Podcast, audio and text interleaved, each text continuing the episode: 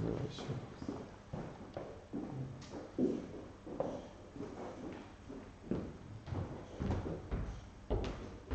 ます。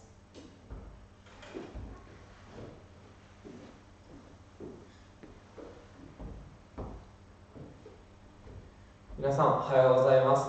3月29日の礼拝を始めていきたいと思います。はじめに、えー、一つ御言葉を読ませていただきます詩篇の一編一節から三節。幸いなことよ悪者の計りごとに歩まず、罪人の道に立たずあざける者の座につかなかったその人。誠にその人は主の死を喜びとし昼も夜もその死を口ずさむ。その人は水路のそばに植わった木のようだ。時が来ると実がなりその葉は枯れない。その人は何をしても栄える本当に私たちですねいつも主に満たされて本当に主にあって栄える栄えている本当にそのような毎日過ごしてますけれども今日もですねそんな主の見舞いに出ていって共に主からの祝福そして本当に主からの力をいただいてい、えー、きたいと思います。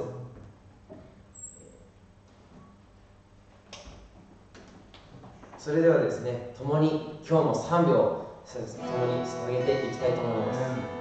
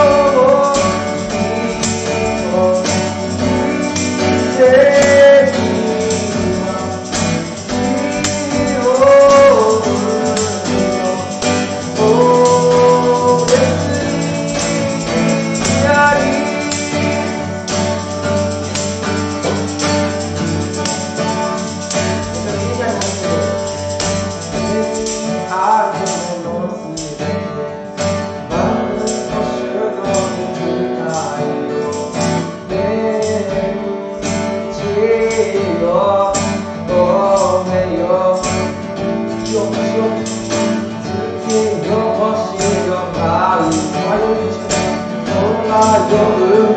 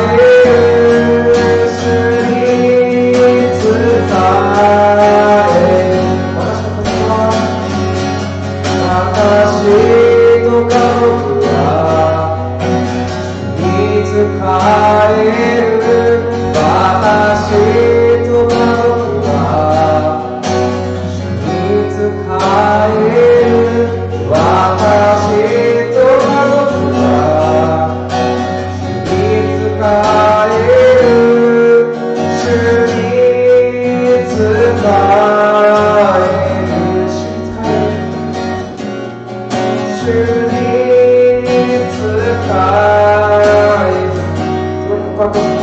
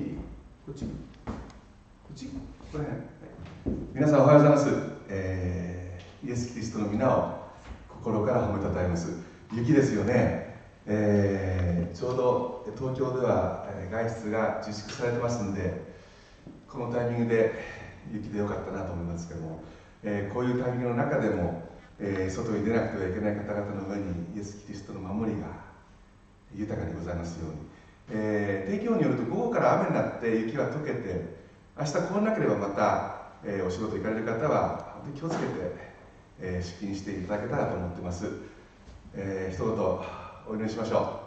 天のお父様あなたの皆を心から褒めたたえます。今日このようにして愛する兄弟姉妹と共に礼拝を守ることができますことを覚えて主を感謝します。これからあなたの言葉に耳を傾ける時が与えられています。あなたの言葉には力があります。あなたは言葉で全てのものをお作りになりました。主よあなたの言葉は私たちにとって生ける命のパンです。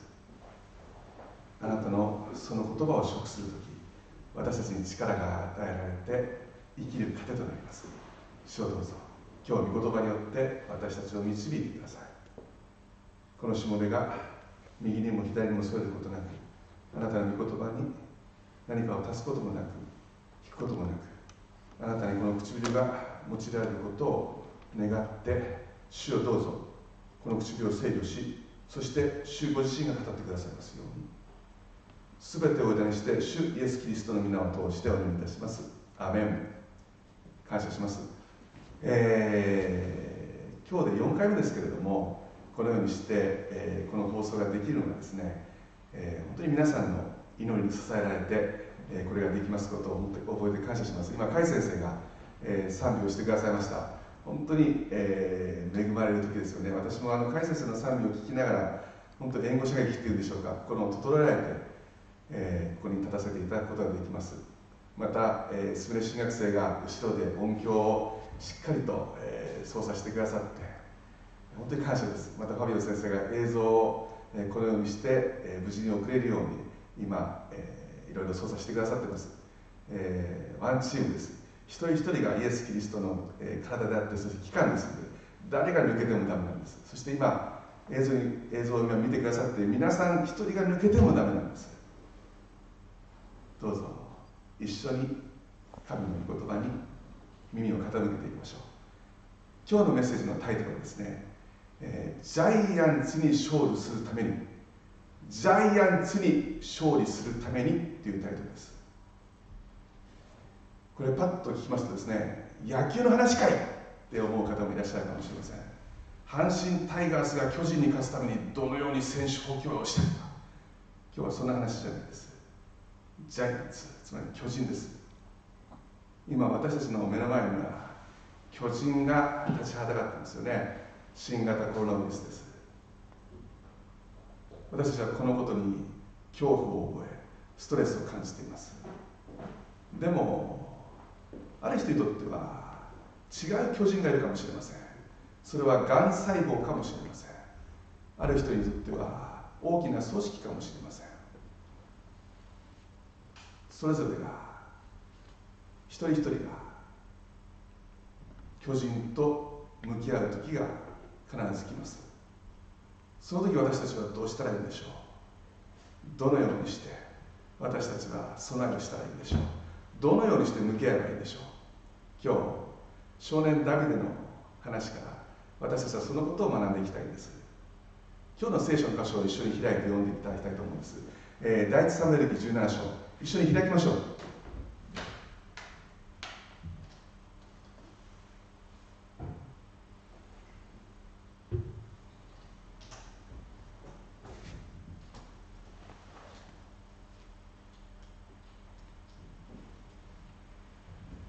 皆さんお開きになりましたでしょうか？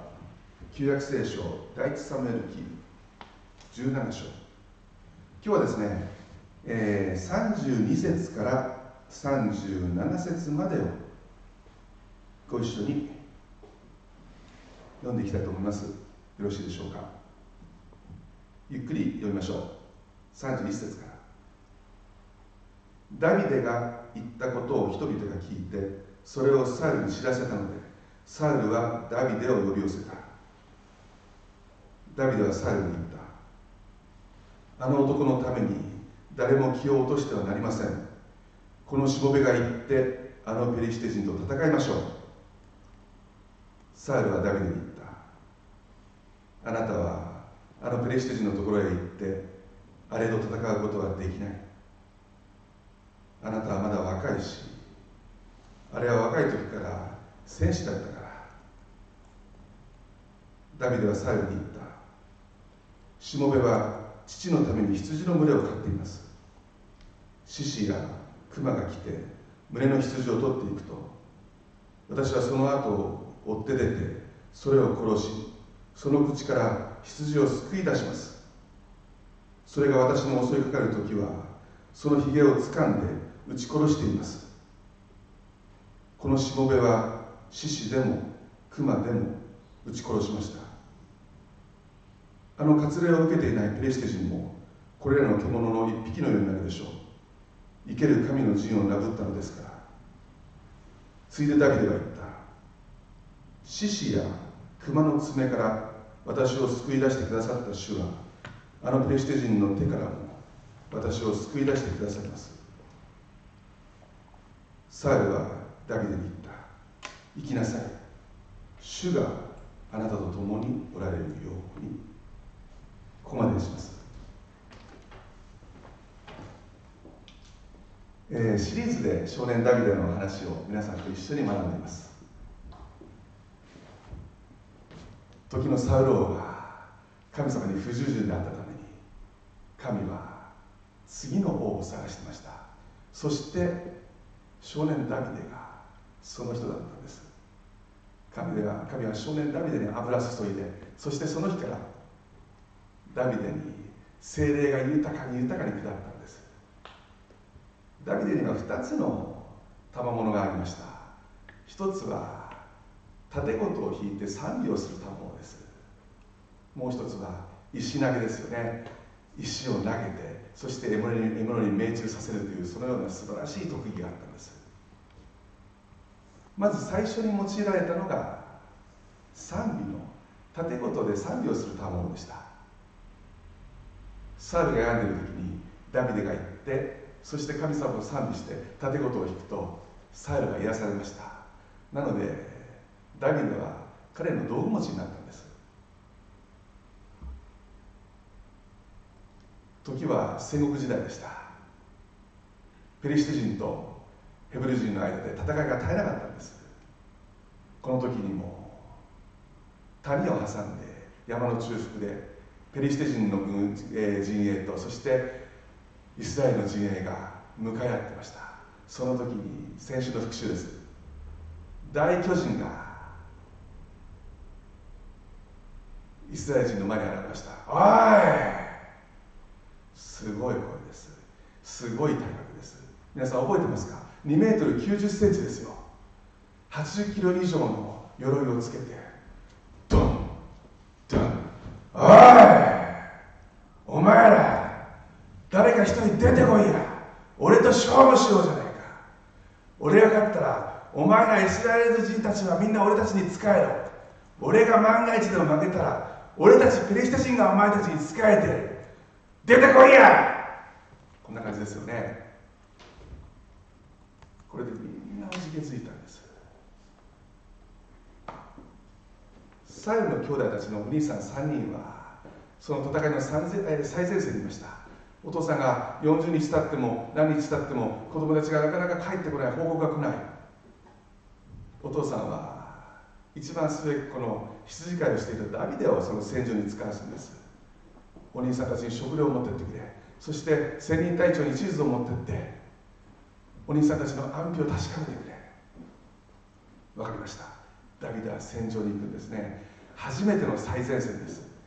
これが戦場なんだ。そしてお兄さんたちに食料を届けてお兄さんたちの安否を確認している時に敵の代表選手の声を聞くんですおい！誰か出てこいや！人々は震え上がったんです。ある選手が一人言ったんです聞いたか？あの恐ろしい声を。見たか？あの体格を。見たかあの剣を見たかあの槍を。私たちの王サローはあの男を破った時にはその男に素晴らしい富を与えると言ったぞ。娘を差し上げると言ったぞ。そして全ての義務を負わせないと言ったぞ。ダビデはそれが気になったんです。王様は何と言ったんですか？勝利を得る者には何と約束したんですか？3度も聞いたんです。ダビデは敵の情報には全く興味がなかったんです。王の約束を握りたかったんです。ダビデが何回も何回も聞くんでそれを見ていた一人の戦士が王のところに行ったんです。王様一人あの巨人ゴリアテと戦おうとしている男がいるんです。どうしますか？王様喜んだんです。そんな男がやっと出てきたか？我が家にもいたのか？そのような剣の使いがいたのか？そのような槍の使いがいたのか？そのようなものすごい体格の男がいたのか？助かった。すぐ呼んでこいここからが今日の話です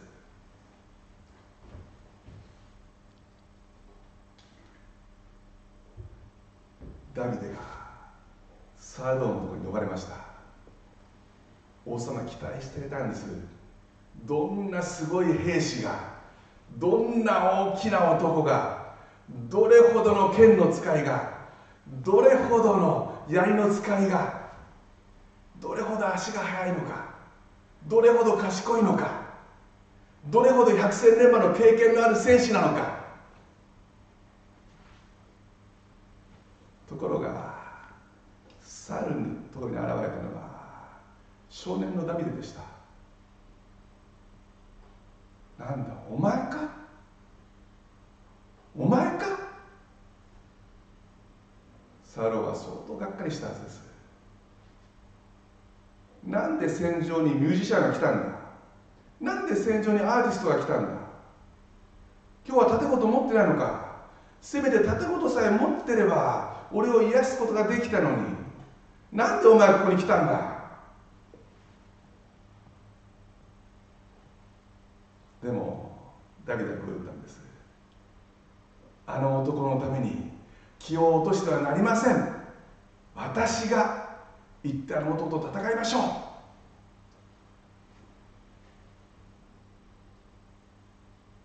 サローはこう言ったんです。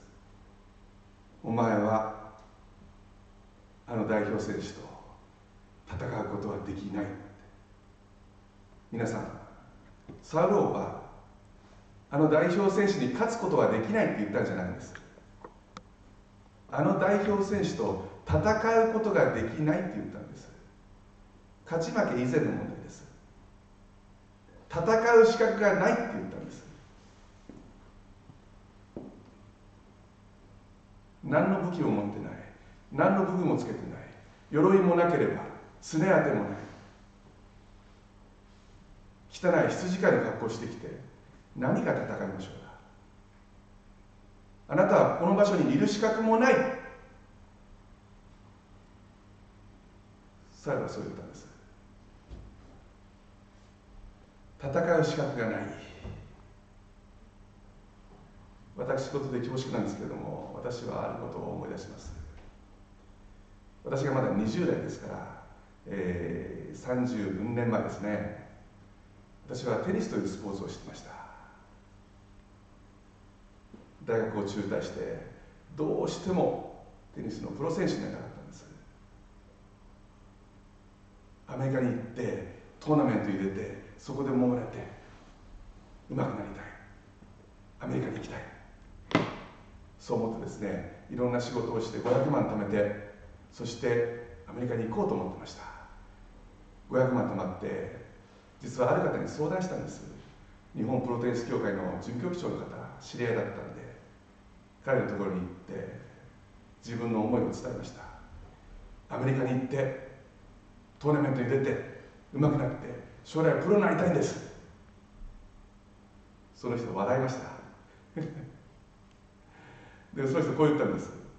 小川君ねあなたがやってることはね中学生が高校野球の甲子園を目指してるんだよ。どういう意味か分かるか？資格がないんだ。中学生だから。高校野球の甲子園に出る資格がない。あなたはね日本でも勝てないのにアメリカ行っても全然無理です。意味がない。やめてください。恥ずかしいからでも私はできると思って言っちゃったんです。彼が正しかった。どんなトーナメント出ても予選の予選で負けてました。本戦どころか予選に入ることもできなかった。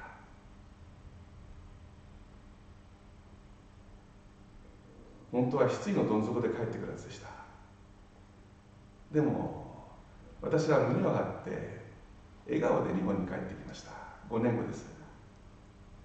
なぜならばアメリカで聖書に出会ったからです。イエス・キリストと出会ったからです。私の人生の全てが変わりました。だから私は今思うんです。もしチャレンジしたいと思うならばそれが無謀であっても私たちの仲間から必ず反対するのが出るでしょう。やめといた方がいい。無理だから。無謀だから。意味ないし。そういう人は必ず出てきます。だけれども私はトライするべきだと思います。必ず何かがつかめるから。ぜひトライしてください。聖書の話に戻りたいと思います。サウルありました。あなたはあの代表選手と戦うことはできない。その後サウルは2つの話をするんです。一緒に聖書を見てください。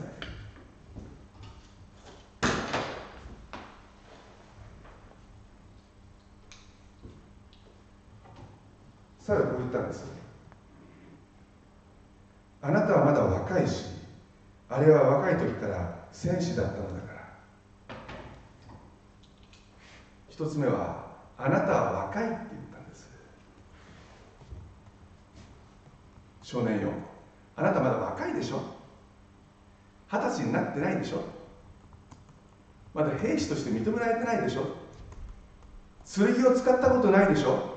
槍を握ったことないでしょ？兜つけたことないでしょ？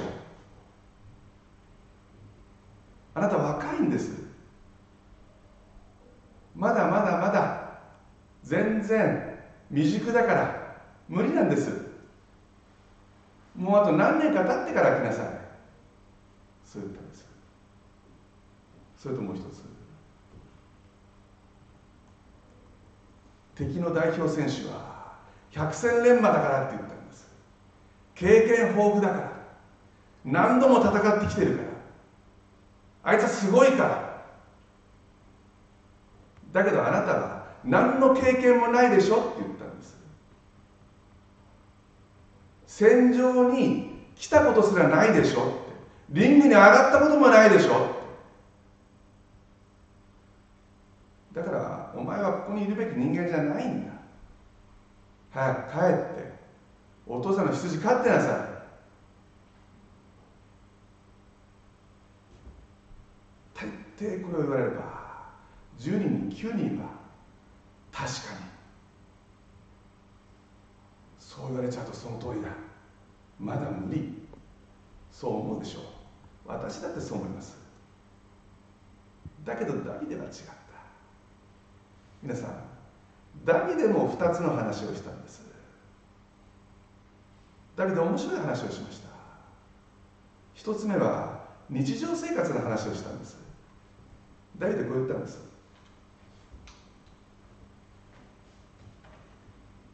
ダビデはサルに言った。しもべは父のために羊の群れを飼っています。はサルはそう思ったことでしょう。何が言いたいしもべは父のために羊の群れを飼っています。獅子や熊が来て群れの羊を取っていくと私はその後を追って出てそれを殺しその口から羊を救い出します。それが私に襲いかかる時はそのひげを掴んで撃ち殺しています。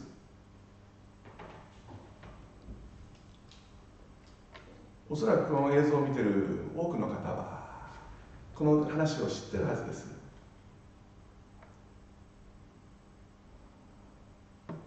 ダビデは素晴らしい賜物を持ってました。石投げという賜物です。ヒュンヒュンファンって飛ばしていって獲物に一発で命中させる技を持ってました。ダビデ言いました。私羊飼ってますお父さんの。そして猛獣が出てきてライオンが出てきてクマが出てくる時には私はその石焼きの技術でシューンと飛ばしてライオンもクマも退治しました。私にそのクマやライオンが向かってくる時にはシュッシュッフン飛ばしていってそれらを全部殺したんです。私すごい腕持ってるんです。私自信があるんです。石投げの技術に皆さんダビデが言ってるのはそんなことじゃないんです。ダビデが言ってるのは私はお父さんの羊を飼ってるんですって言ったんです。日常の話をしたんです。お父さんの羊を飼ってるんです。そしてお父さんの羊がライオンやクマに取っていかれそうになったら私はそれを追っかけていって救い出すって言ったんです。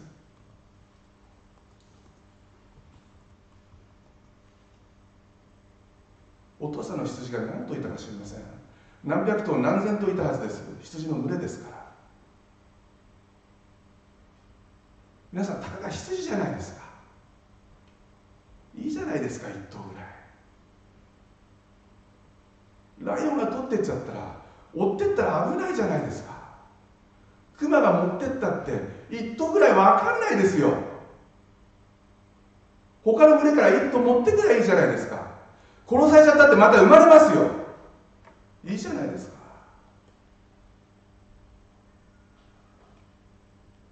自分の命の方が大事じゃないですか。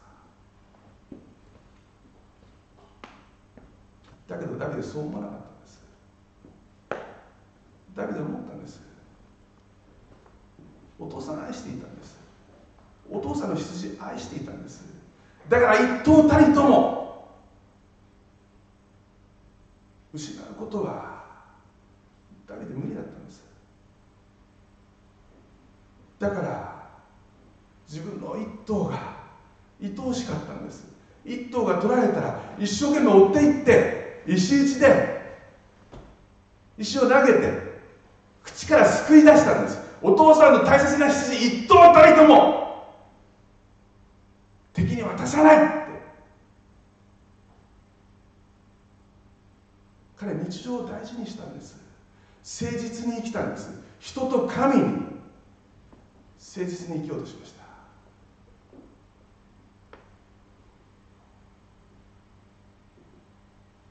た。2つ目の話は歴史の話をしたんです。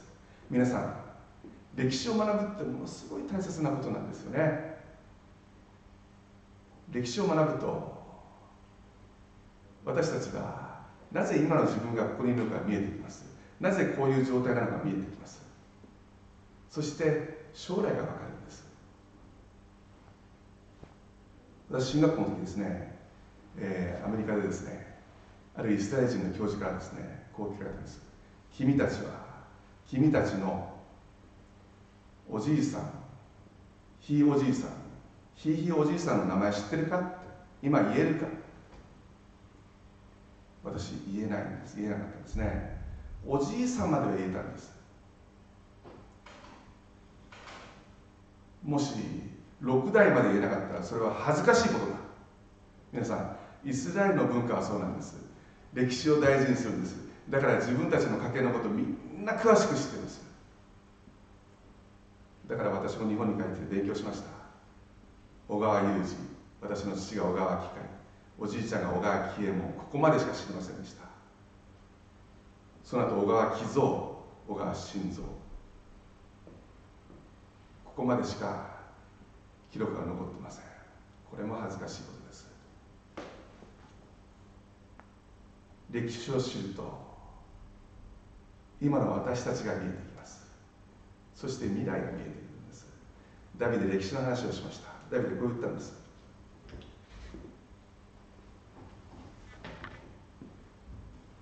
獅子や熊の爪から私を救い出してくださった主はあのプレイステーションの手からも私を救い出してくださいます。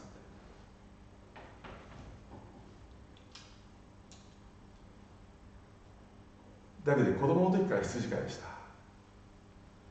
ダビデがまだ石投げがうまくない時でさえちゃんと命中しなかった時でさえ熊やライオンがもう目の前に迫っている時でさえ神が皆さん神が私を救い出してくれましたって言うんです。何度もあったはずです。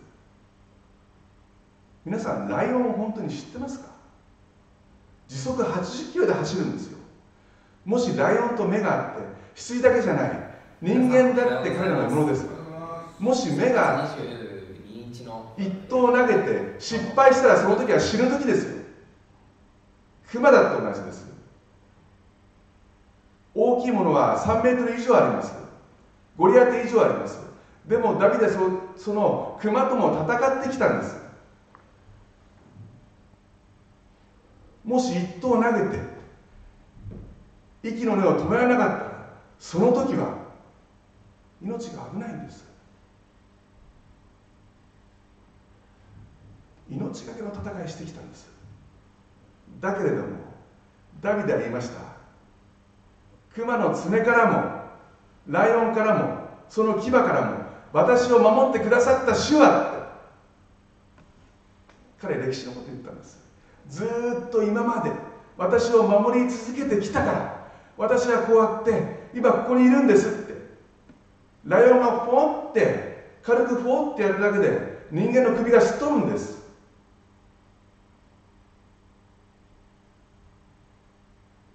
手があるだけで足があるだけで本当に恵みだったはずです。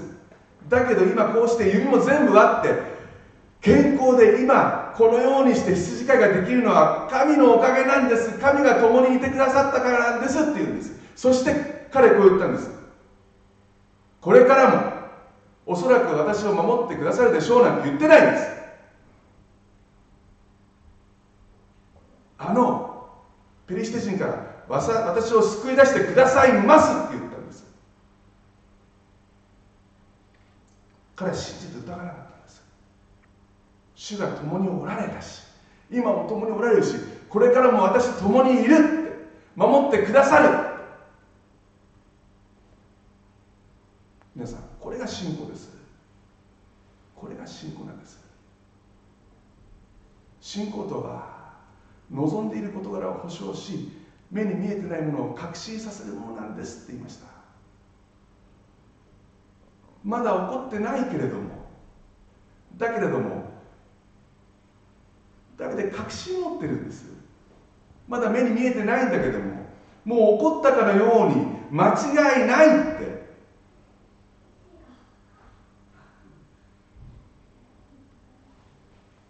実績と確信です。実績と自信じゃない。彼自信を握ってたんじゃないんです。俺の石打ちの技術は最高だぜって思ったんじゃないんです。主が共におられるんだという確信を握っていたんですサウルはお前は若い。向こうは経験豊かだ。お前は何の経験もないでしょ。って。サルは人の話をしたんです。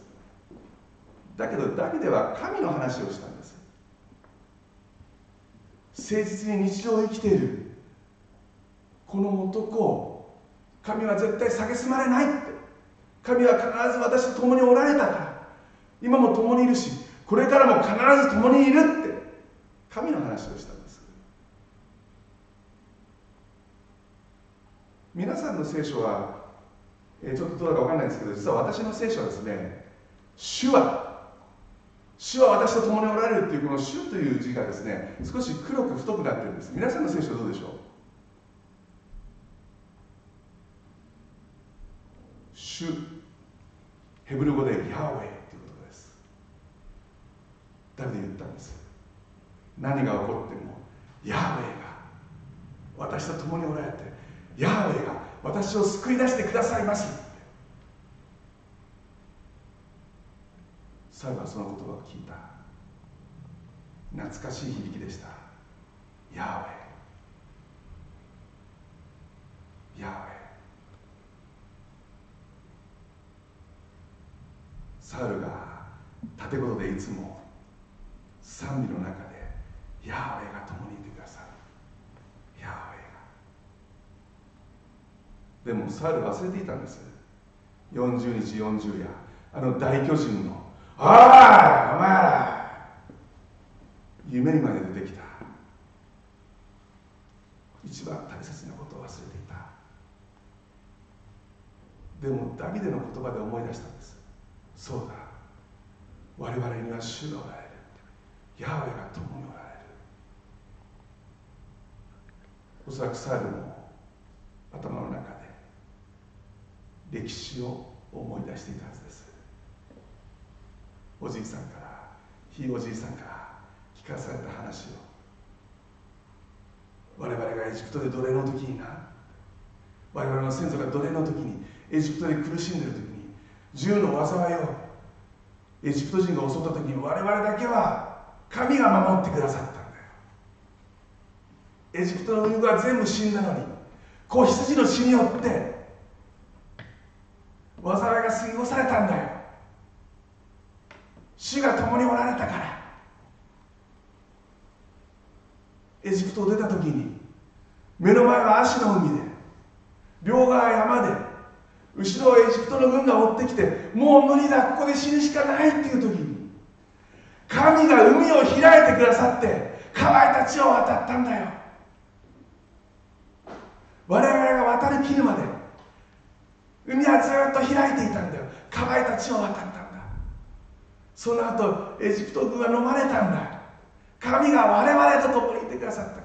ヨルダン川を渡る時には祭司が契約の箱を持って一歩踏み出したら川の水がせき止められて我々は川を渡ったんだよ。エリコに入ったんだ。エリコの城壁が高くって我々が城壁を鳴らして回ってうわー時の声を上げたら神が地を揺らしてくださって城壁が崩れ落ちたんだ。いくつでもあります皆さん。いくつだってあるんです。神が共におられる。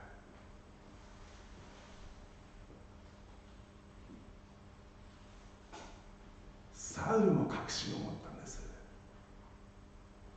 そしてサウル言いました。ダビデに行きなさいって。GO イエス様が私たちに言ったことです。GO. Go into the old world. 全世界に出てきなさい。サルもその言葉を使いました。Go. 行きなさい。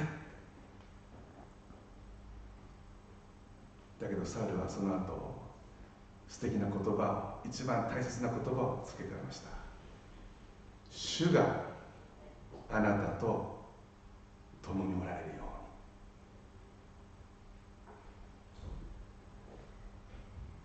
うに。美しい物語です。サウルとダビデの心が一つになった瞬間でした。皆さん今日二つのこと一つは右手にもう一つは左手にしっかりと握ってそしてそれを離さないでください。一つ目ジャイアンツに勝利するために。日常生活を大切にするということです。日常の生活を大切に生きるということです。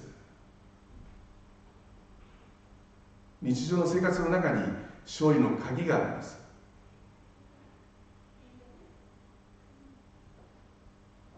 もう少し具体的に言うと小さなことに誠実に生きるということですダビデは思ったんです。お父さんの羊一頭たりと思って。何千何千匹ぐらいでたかが羊と思わなかったんです。一匹ぐらい嫌と思わなかったんです。その一匹が愛おしかったんです。だから命がけで守ったんです。彼は小さいことに誠実に生きたんです。小さいことに誠実に生きる人を神は絶対に蔑まれません。必ず大きいことにも神は誠実を尽くしてくださいます。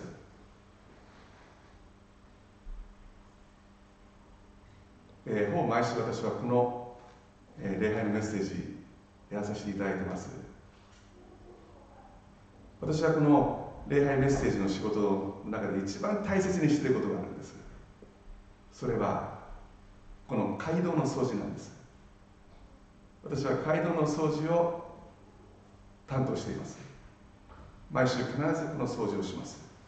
私にとってこの街道の掃除っていうのが一番大事なんです。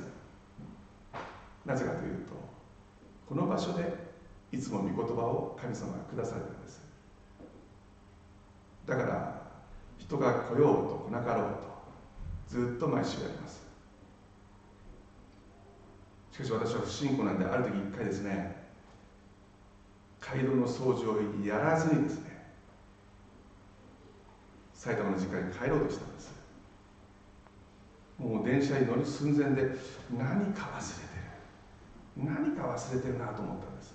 聖書忘れちゃったかな。いや聖書あるし。コンピューター？いや持ってるし。なんだろう。電車の中で飲むジュースかな？アンパンかなと思ってずっと何か忘れてる。はっと思ったんですね。しまった。街道の掃除をしてないじゃん。皆さんこの程度の信仰ですよ。情けない。なんだよいいと思いました。だけどその後すぐはあ感謝だなと思ったんです。神様はこのタイミングで思い出させてくださった。電車乗って埼玉帰っちゃったらもう一回の終わりでした。急いで戻って掃除しました。今日のこのビデオメッセージのために昨日も掃除をしたんですけれどもなんと昨日はですね私びっくりしました。朝早く掃除をしていたらファビオ先生の子供たちが一生懸命廊下を掃除したり階段を掃除したりモップを男の子たちが一生懸命掃除してました。素晴らしいなと思いました。皆さん小さいことに日常誠実であることがものすごく大切なことなんです。そこに勝利の鍵があるんです。小さいことに誠実に生きてください。神は必ずその方を祝福します。二つ目。恵みを数えるということです。もう少し具体的に言うと主のしてくださったことを何一つ忘れないということです。ダビデは恵みを数えてました。全てのことを覚えていたんです。子供の時から始まってもうライオンがクマが何度も何度も油目に遭うたびに神が共にいてくださって守ってくださった。そのことだけで何一つ忘れてませんでした。だから今の自分がここにいるのは今健康なのは当たり前じゃないことを分かっていたんです。私たちどうでしょう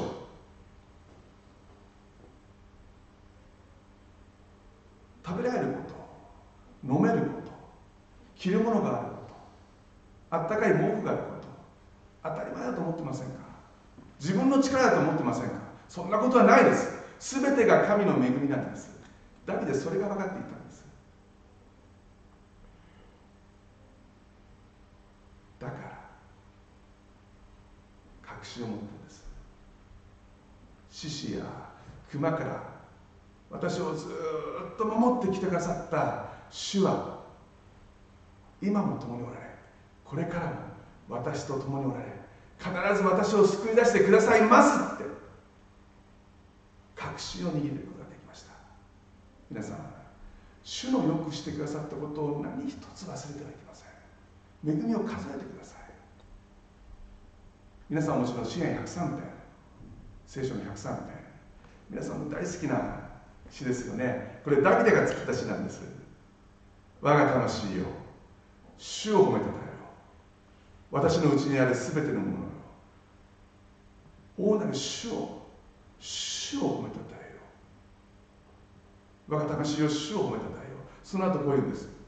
主のよくしてくださったことを何一つ忘れるなって。素晴らしい詩だから一緒に読みましょうか。詩篇の103編。ご一緒に開いていただけますか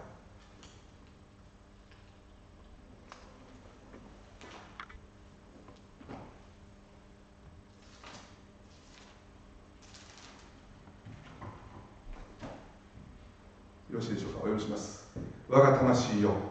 主を褒めたたえよ。私のうちにあるすべてのものよ。聖なる皆を褒めたたえよ。我が魂よ。主を褒めたたえよ。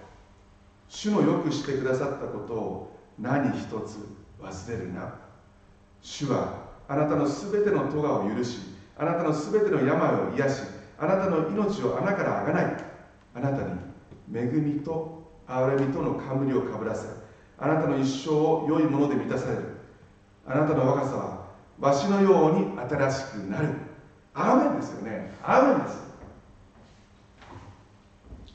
皆さん主がよくしてくださったことを何一つ忘れないでください。恵みを数えてください。そしてその感謝するときに私たちは確信を握ることができます。自信はいらないんです。俺はできる。俺がこれができてあれができて。それは神に何の役にも立ちません。私たちに必要なのは主が共におられ主が私たちを救い出してくださるという確信です。確信を握って日常生活小さなことを誠実に生き生きていきましょう。それが私たちがジャイアンツに向かう素晴らしい素晴らしい武器になります。最後にダビデ王あサウル王はダビデの信仰によって悔い改めてそして和解し生きなさい。主が共におられるようにって言って送り出すことができました。皆さんサウルは王ですからサウルの許しなしにダビデはこのゴリアテと戦うことはできなかったんです。つまり一つになったんです。今私たちの目の前にも巨人が立ち上が立ちはだかっています。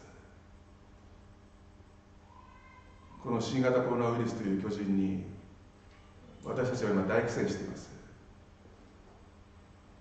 このままだとおそらく勝てないでしょう。なぜかというと一つになってないからです。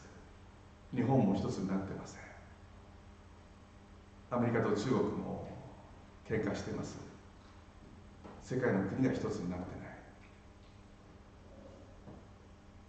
だけど一つになる方法が一つあります。それは羊飼いの信仰です。ダビデの信仰が王とダビデとこの国を一つにしたように羊飼いの信仰がたかが羊飼いって言わないでください。皆さんのことなんです。皆さんの信仰が皆さんの祈りがこの国を一つにします。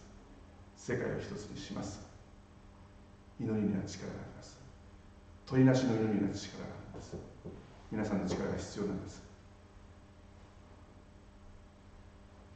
羊飼いたちを立ち上がってください。共に祈りましょう。共に祈りましょう。今祈りの時を持ちたいと思います。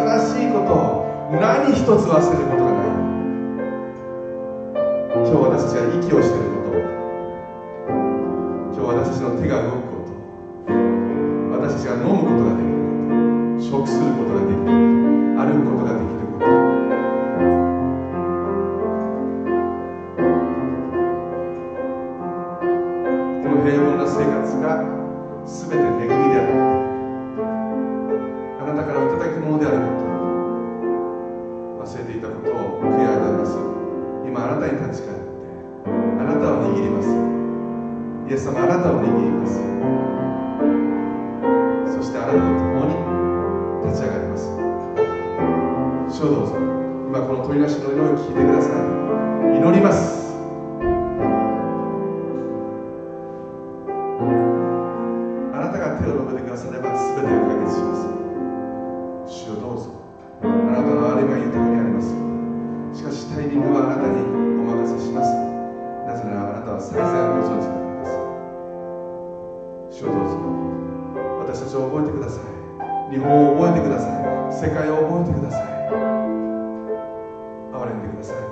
一度あなたの前に悔い改めますから主をどうぞ覚えてくださいませこ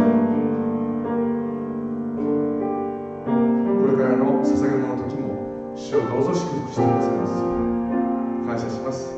感謝をして主イエス・キリストの皆を通してお願いします。アメン。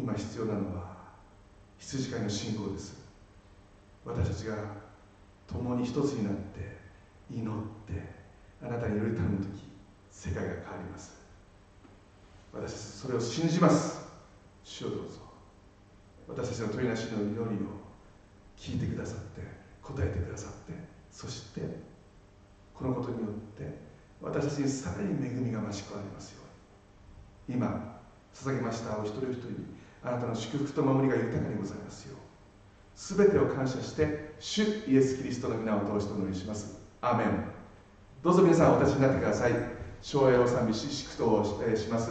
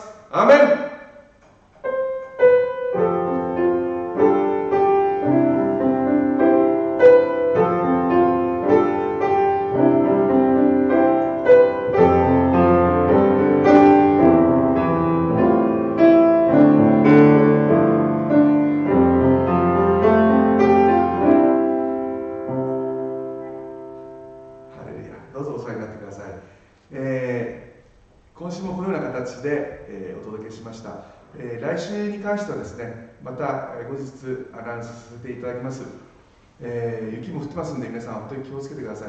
え、映像を見られない方のためにですね。今のところえカセットテープをお配りしてますんですけれども、えー、CD という形にできないかどうか、えー、模索している最中でございますぜひ私たちと共にこの誠実は神を礼拝しましょう私たちの救いは神から来ますので今日も神を握り明日も神を握ってそして御言葉の上に立って私たちしっかりとした土台の上に立って毎日を神の平安のうちに歩んでいきましょう。どうもありがとうございました。健康に気をつけて神の祝福が豊かにありますように。アーメン。